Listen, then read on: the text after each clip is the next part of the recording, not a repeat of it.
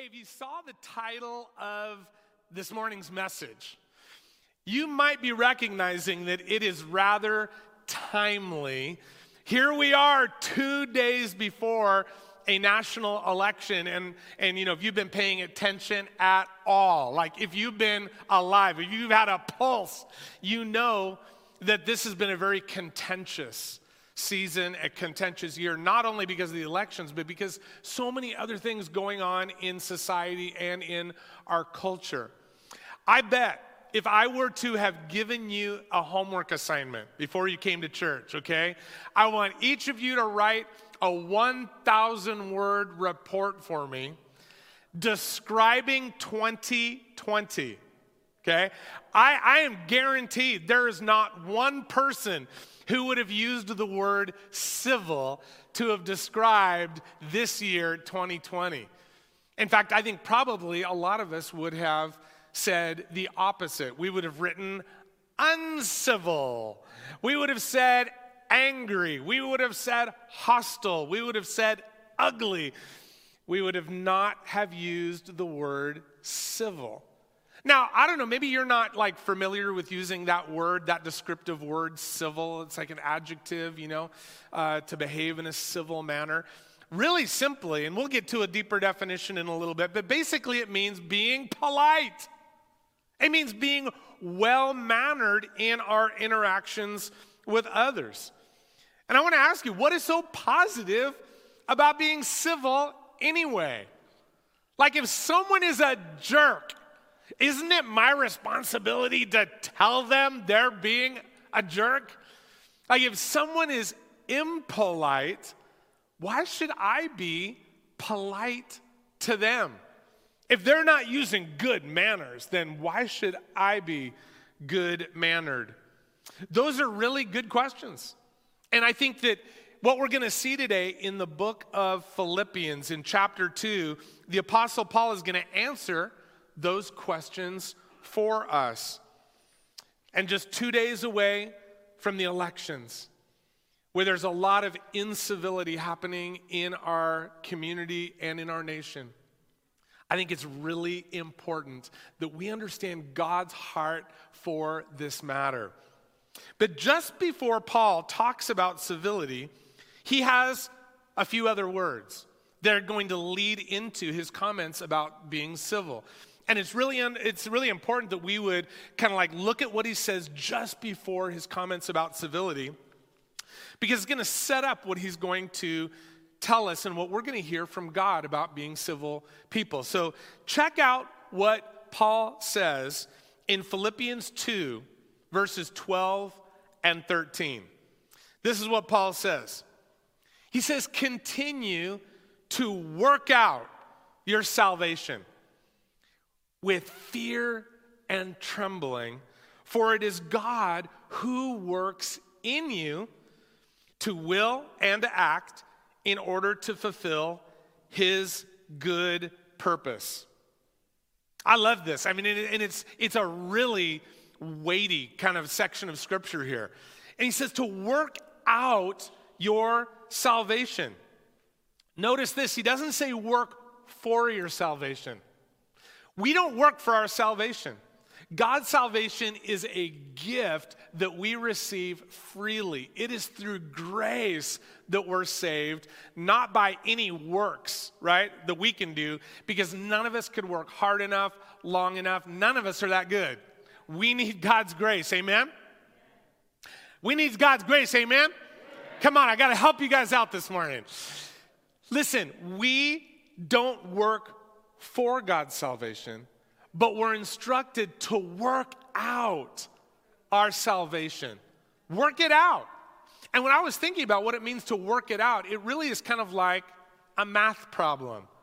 Right? Like you got to work out that math problem. Some of you are really good at that, others not so much, myself included, okay? But working out our salvation is kind of like working out a math problem. In other words, figure it out. And there's there's times in our lives, especially when we face really challenging circumstances, that you know what? It's hard to figure out our salvation. Because God, it's like if, if I'm saved, if I know you, then what is all this over here on this side of the equation? Why am I experiencing these hardships? Why am I going through these difficulties? Why am I still feeling all angry and hostile and chaotic inside if your salvation is there? And you know what God says? And Paul is reminding us figure it out. Figure it out. We have to like work at this, work out our salvation. There have been times in my life that I've had to do that. There have been times in my marriage. that I've had to work out my salvation. In other words, I've had to figure out okay, what does it look like to have Jesus alive in me and to somehow allow that to leak out into my married life? Just ask Kelly about that. And we've gone to counseling, right? Because counselors are like math tutors for life. They help us to figure out sometimes those hard, difficult things.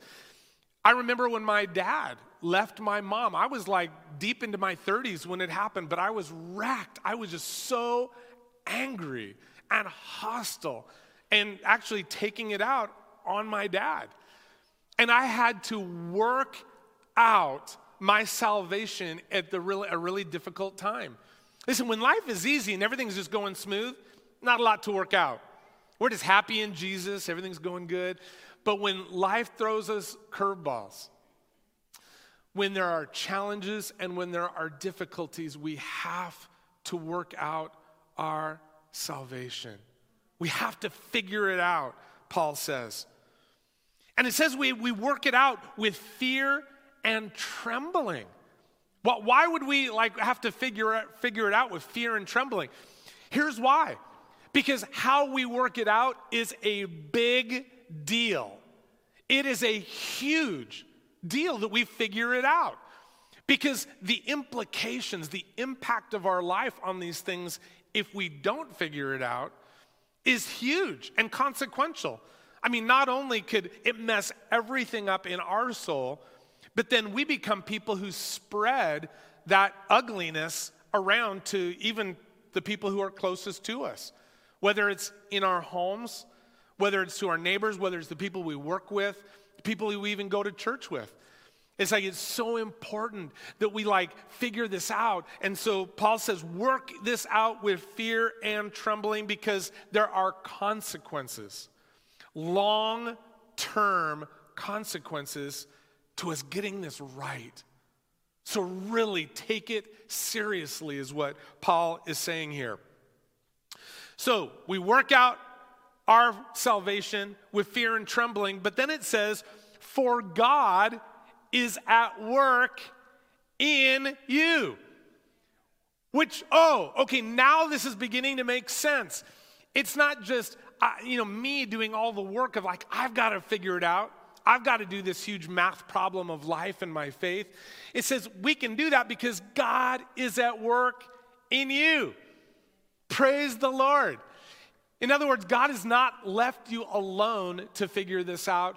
God has actually given us His Holy Spirit who is alive in us to encourage us, to challenge us, to correct us. You know what? To go with this math problem idea, it's almost like God has this highlighter, right, called the Holy Spirit.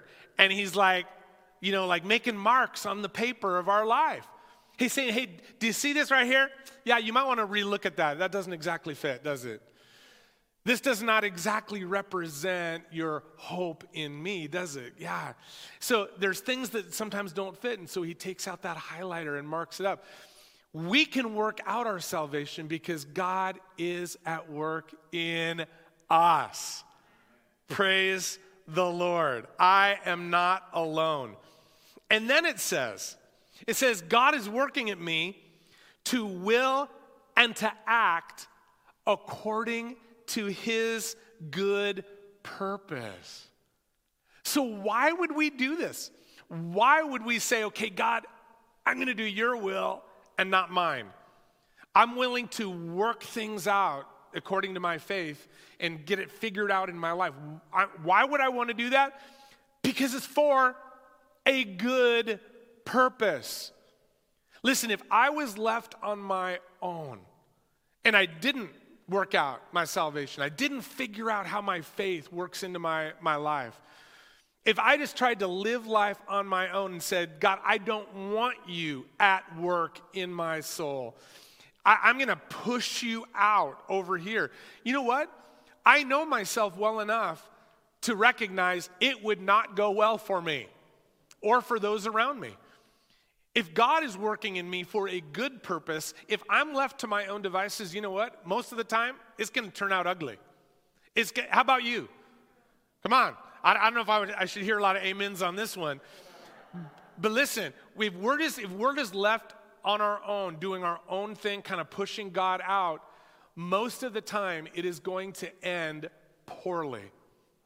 Not only for us, but for all those in our inner circle that we are having contact with. We hurt ourselves, we end up hurting others. But that is not God's purpose for you. It's not God's purpose for me. God is at work in us to work out His good purpose. It is good, it is life giving, it is hope filled, it is for your good that He is at work. Isn't that awesome? So so Paul is reminding us of this whole thing. We're to work out our salvation with fear and trembling because God is at work in us to get our will and our actions aligned to his good purpose. And the very first thing that we're now told, okay, that, that was like the lead up to his comments about civility. Because the very first thing that he says, when he says to figure this out, Figure out how life really works. Figure out your salvation. Work it out with his help. The very first thing he says comes in verse 14. He says this Do everything without grumbling or arguing, so that you may be blameless and pure, children of God without fault in a warped and crooked generation. Then you will shine among them like stars in the sky as you hold firmly to the word of life. Very first thing we're told after he says, Work it out, work out your salvation with God's help because he's working in you. He says, Don't grumble and don't argue. What is grumbling. Grumbling is that inner voice of incivility. It's that grumpy, angry, cynical inner voice. In fact, don't you just love the word grumble? You know, uh, I think English teachers would call that maybe an onomatopoeia or something like that, one of those fancy words, meaning that it sounds like what it is. You know, grumble, grumble, grumble, grumble, grumble, grumble. Grumble, grumble, grumble, grumble, grumble, grumble, grumble. It's that, it's, it's that angry, grumpy, cynical voice that lives inside of us. And Paul says, do everything without grumbling, right? But it's very difficult. It's really hard because we are looking at our life situation and we're going, this doesn't make sense. Why would this be happening to me? Like, I like love God. I've like given my life to Jesus. Why would this difficult thing be happening in my situation? And by the way, that person who's making my life miserable is an idiot, right? And fill in the blank, whoever that may be, right? Dad, mom, husband, wife, child, boss, coworker, presidential candidate. Oh! And when we get that, oh, that person is just making my life. Why are they like that? Why is this situation like that? It can just trigger, right? That grumpy voice of grumbling inside of us. And listen, some of us, are really good at smiling on the outside when we're grumbling on the inside. Ouch. Like, I keep a smile on my face, but inside I'm saying, You are a world class idiot, right? You are. Who do you think you are to make all this misery around you, right? And a lot of, a lot of times that happens. But that grumbling is that inner voice of incivility. And we all know that guess what happens? If we allow that to go unchecked, that grumbling spirit and that grumbling voice in us, it is going to leak out. You ever been there? I have. And then he goes on, he says, Do everything without grumbling or arguing. So, grumbling is an inner voice of incivility, but guess what? Arguing is the outer voice of incivility. This is where the selflessness and humility that we talked about over the last two weeks kind of flies out the window. And all of a sudden, we find ourselves, instead of being selfless and humble, we become arrogant and proud. And we just want to tell people why they're wrong.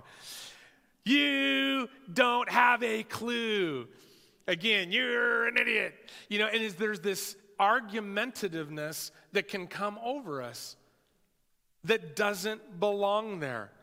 Instead of laying down our rights to serve others because of our love and our mission, what we do is we pick up our rights and we use them to people over the head. And we take on this argumentative spirit. I'm right, you're wrong. You're an idiot. Now let me tell you why. But Paul says this he says, do everything without grumbling or arguing. Now, that, that is a hard statement. And, and I have not been perfect in this. I have not worked all of this out or figured all of this out. I am in process. But man, I mean, it's challenging. And we could ask the question, Paul, who do you think you are to tell us to do everything without grumbling or arguing? Paul, you did not live through 2020. Sorry, my friend. You don't have a leg to stand on. Or does he? Because if you would remember, going back to this beginning of this series, looking at the book of Philippians, here are three things we know about when Paul was writing this letter. Number one, he was a Roman prisoner at the time. Oh, yeah, that, that probably wouldn't have been good, huh? Yeah, no, it was not good. Then, second thing we saw is that not only was he a Roman prisoner, but that there was actually people outside of prison that were stirring up trouble for him so it would be harder on him while he was in prison. There was troublemakers in his life. Yeah, well, that wouldn't have been good either. And then the third thing we looked at is that Paul knew that death was very potentially right around the corner in his situation, that he may not make it out of this alive. And indeed, he did not. He died, a Roman prisoner. And when we take a look at the context from which he wrote that, then we're struck by the reality oh, maybe Paul did have a clue about what he was talking about. Maybe he was getting some downloads from the Holy Spirit about this is how to work out your faith in your life, how to work out your salvation, even in the midst of incredible difficulty incredible challenges. And you know what? I know a lot of people this year that have gone through some very, very difficult things losing jobs, losing loved ones, losing health. All kinds of things have rocked us. But you know what? I don't know one person, and there's likely some in the world that are facing the same thing Paul has, but none of us have been thrown into prison because of our faith. People stirring up trouble for us that could ultimately lead to our death. And Paul said, in the midst of the grossest, most challenging, difficult situations that we're ever going to face, says, do everything. Do everything without grumbling without arguing. Listen, as a reminder about what it means to be civil, here's a little definition we'll put up on the screen there for you. Civility is just this it's being polite and well mannered to others, being courteous in order to bring peace to challenging social situations. Can I tell you that civility has nothing to do with being weak? It has nothing to do with being fearful and being a pushover to others. It simply means allowing the grace that God has extended to us somehow be, be able to be pressed out into our interactions with others. So that when others are incivil, impolite, bad mannered, that we have a very different thing going on that is coming out from our lives, that we can be civil in the midst of a culture that is very incivil. And notice that civility starts on the inside and then works its way outside. Don't grumble, right? Then don't argue. In other words, there's something that is that has to happen inside of us first. We have to tame that grumbling spirit, that voice of grumpiness and anger and, and cynicism that wants to just like take over our, our thoughts about where our country is headed and, and, and where this group is, you know, what they're saying, they're so wrong. And, and, and man, even people in my house, right? It's like, oh, we, we've got to calm that voice in us before we're going to be able to calm that arguing voice that wants to come out of us. If we don't first tame our inner critical, grumpy voice, it will become our outer angry voice. And what a message for today, right? Just two days away from this major election. And this past season, our nation has been anything but civil. And it has not just been noisy grumbling, it's actually led to angry, violent arguing. And you know what breaks my heart probably most of all is that that hasn't just been happening outside of the church, it's actually been happening inside the church. People who have committed their lives to Jesus have been very uncivil towards one another in some very harsh and hurtful ways. I could just tell you stories, but I probably don't need to because I think you're aware of other stories in your circle of friends of people, believers, kind of unfriending each other. You know, cancel culture. Well, if you don't vote the way I vote, forget it. And that happens on both sides. Liberals saying if you're a conservative, you're a this, that, blah, blah, blah, blah, blah, you're out. And it happens with conservatives saying if you're liberal, you just don't get life and you don't really understand your faith. And there's an incivility. People that have, in their anger, in their frustration, allowed this grumbling and argumentative spirit to take root where it never has belonged. People accusing one another, speaking hateful things about one another. And so I want to finish with what Paul finishes here. Why? Why, why, why would we be civil? What, what is the big deal about this?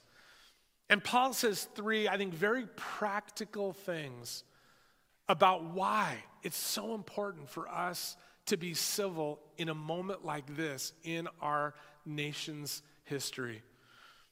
So I want to read that passage again and then we'll just break down these three things. He says this in verses 14 through 16 of Philippians 2. He says, Do everything without grumbling or arguing, so that you may become blameless and pure, children of God without fault in a warped and crooked generation, Then you will shine among them like stars in the sky as you hold firmly to the word of life.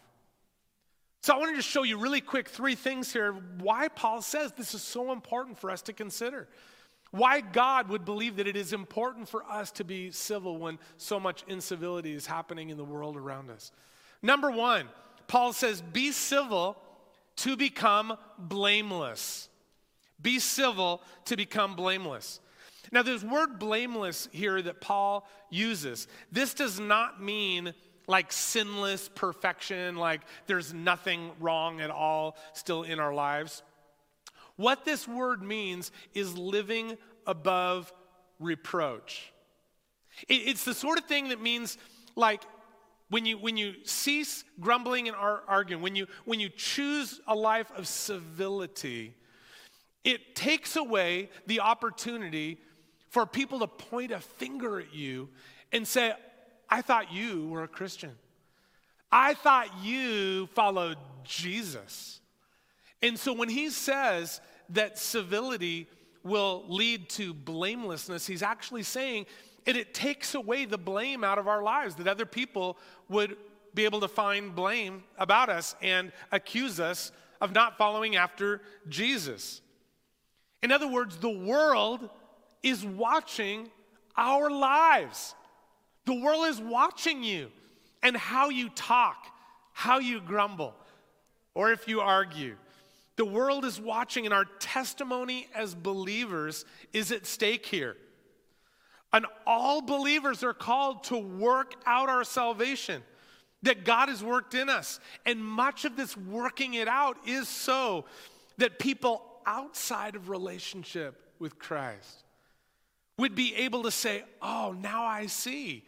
Now I see what it really looks like to be a follower of Jesus. And it happens simply through choosing to be civil instead of being filled with grumbling and arguments. When we're not civil, when our attitudes and actions do not reflect the selfless humility of Christ, we are inviting accusation. See? Yeah, they're, they're no different than, than I am. Those people who say they follow Jesus, they're no different than me. But then he gets to the second point of why we should be civil. Not only do we be civil in order to become blameless and above reproach, but it says, be civil to shine. To shine. See, when we get it right, when we choose civility over incivility, wow, it says, then you will shine among them like stars in the sky. I love that. I love that imagery and that metaphor. And when you think about it, 2020 has one, been one of the darkest times. In fact, I would say it's been the darkest times in all of our lives who are alive today. This has been the darkest year that any of us could have ever imagined. And guess what Paul is saying about what is going to make you and I, as followers of Jesus, different during these dark days? Being civil.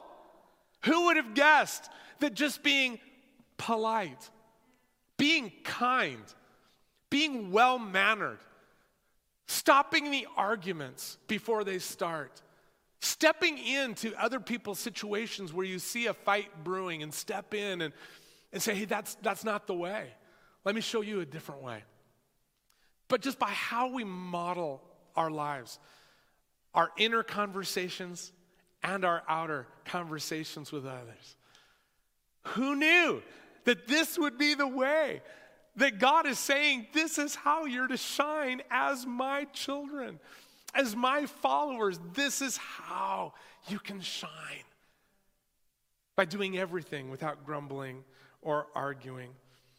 Bright lights shine brightest when it's the darkest at night. Get ready to shine bright. I was thinking about this and and remember, you know, I mean, it's, it's only a couple months until we're celebrating the Christmas season. And, and do you remember what guided people to Jesus? It was the star. It was that star that led people to Jesus, those wise men. And guess what? In this year, 2020, we get to be like that star in the dark night sky just by being well mannered and being polite. We get to be people who will point others to Jesus. Don't you love that?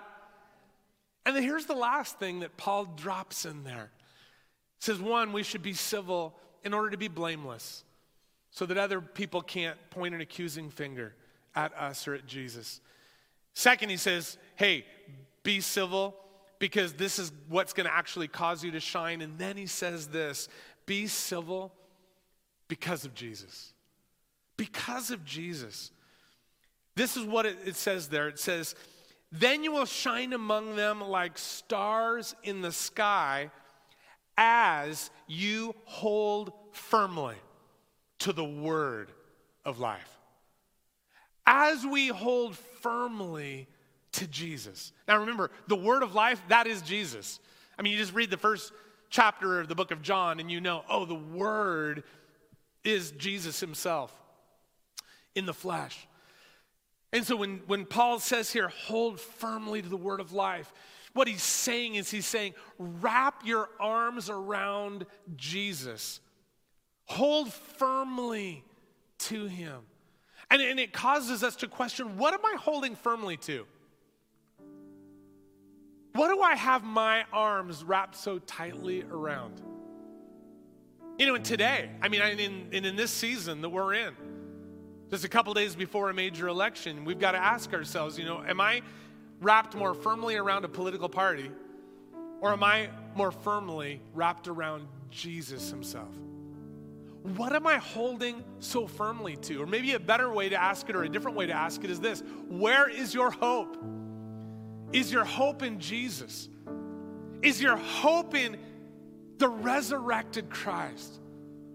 Is our hope in people who may make some, you know, political changes and then, you know, six months later they're going to make some other political changes and then another group of people are going to come in and they're going to make some other changes?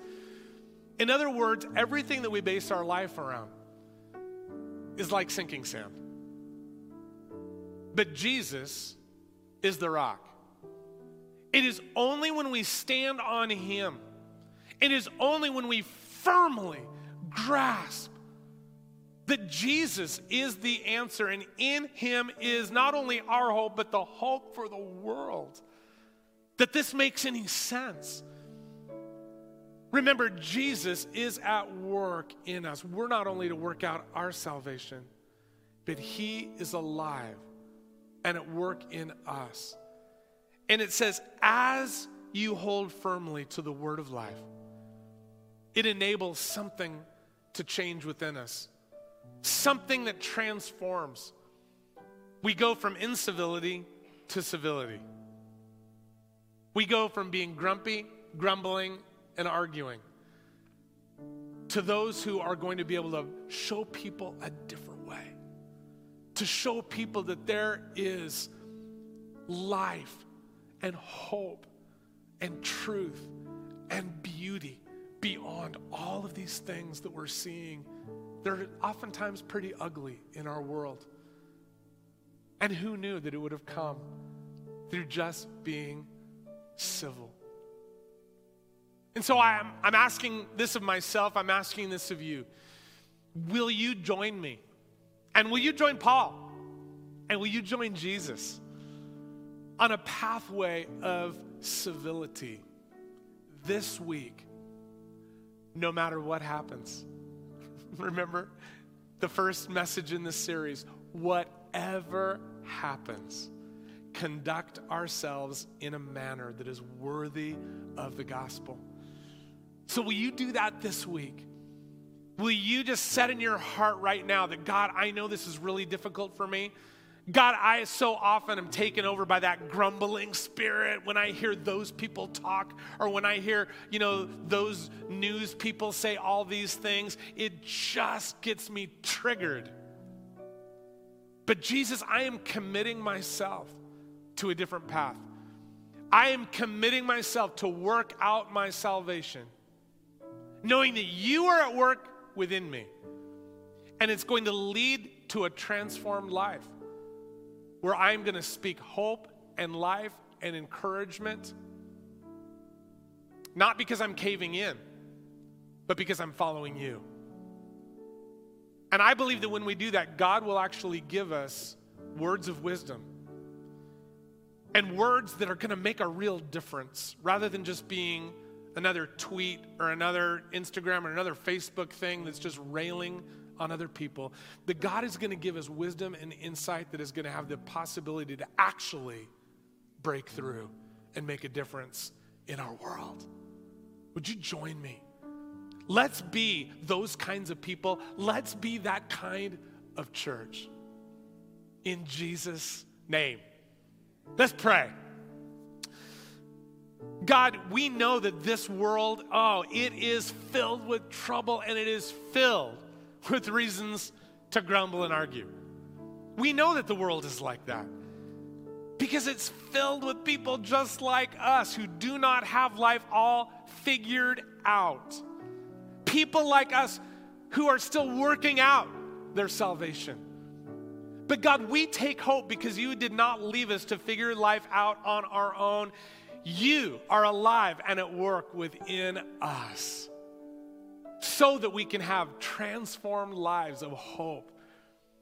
We can be positively civil. Not grumbling and civil, but we can be positively civil because we are following you, Jesus. In fact, if there's anybody that is here today or anybody that is watching online and and you're like, you know, I, I, don't know if, I, if I've ever started to work out my salvation. I've never tried to figure out what faith actually looks like. Well, the best place to start is to recognize that Jesus has already been at work in you. And so all you have to do is say yes to Him and to His work in your life. Say yes to what He is doing because He's calling you into His family. He is calling you right now. He knows your name, He knows your story, and He loves you like no one else. In fact, He loves you so much that He gave His life for you. And right now, He's speaking your name, He's calling your voice. And He's saying, Would you just say yes to my gracious gift of salvation? So I am here for you, and I am for your good. And if you want to say yes to Jesus today, if you want to say, Jesus, I've been living my own life, I've been doing my own thing, but God, now I want to come in and enter your family. I want to be your child. I give my life to you. I will live for you.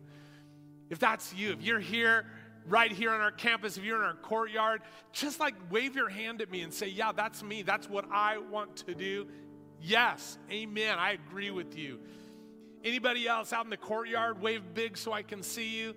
And if you're online, we have some online pastors that are right there with you right now. And you can just go into the comment section and say, I'm saying yes to Jesus. And they're going to reach out to you. Not only are they going to pray for you, but they're going to put a link out there right now of, of how you can access some information about how to grow in saying yes to Him. Church, you're loved. You are loved. Be empowered this week to be civil. When people want to engage in arguments, smile. Smile and shine because you're going to shine like stars on a dark night. Bring hope to the hopeless and bring truth to those who are looking for it. In Jesus' name. See you again after the elections. I'm looking forward to bringing a good word next week, no matter what is happening. Because no matter whatever happens, we're going to live our lives worthy of the gospel. Amen?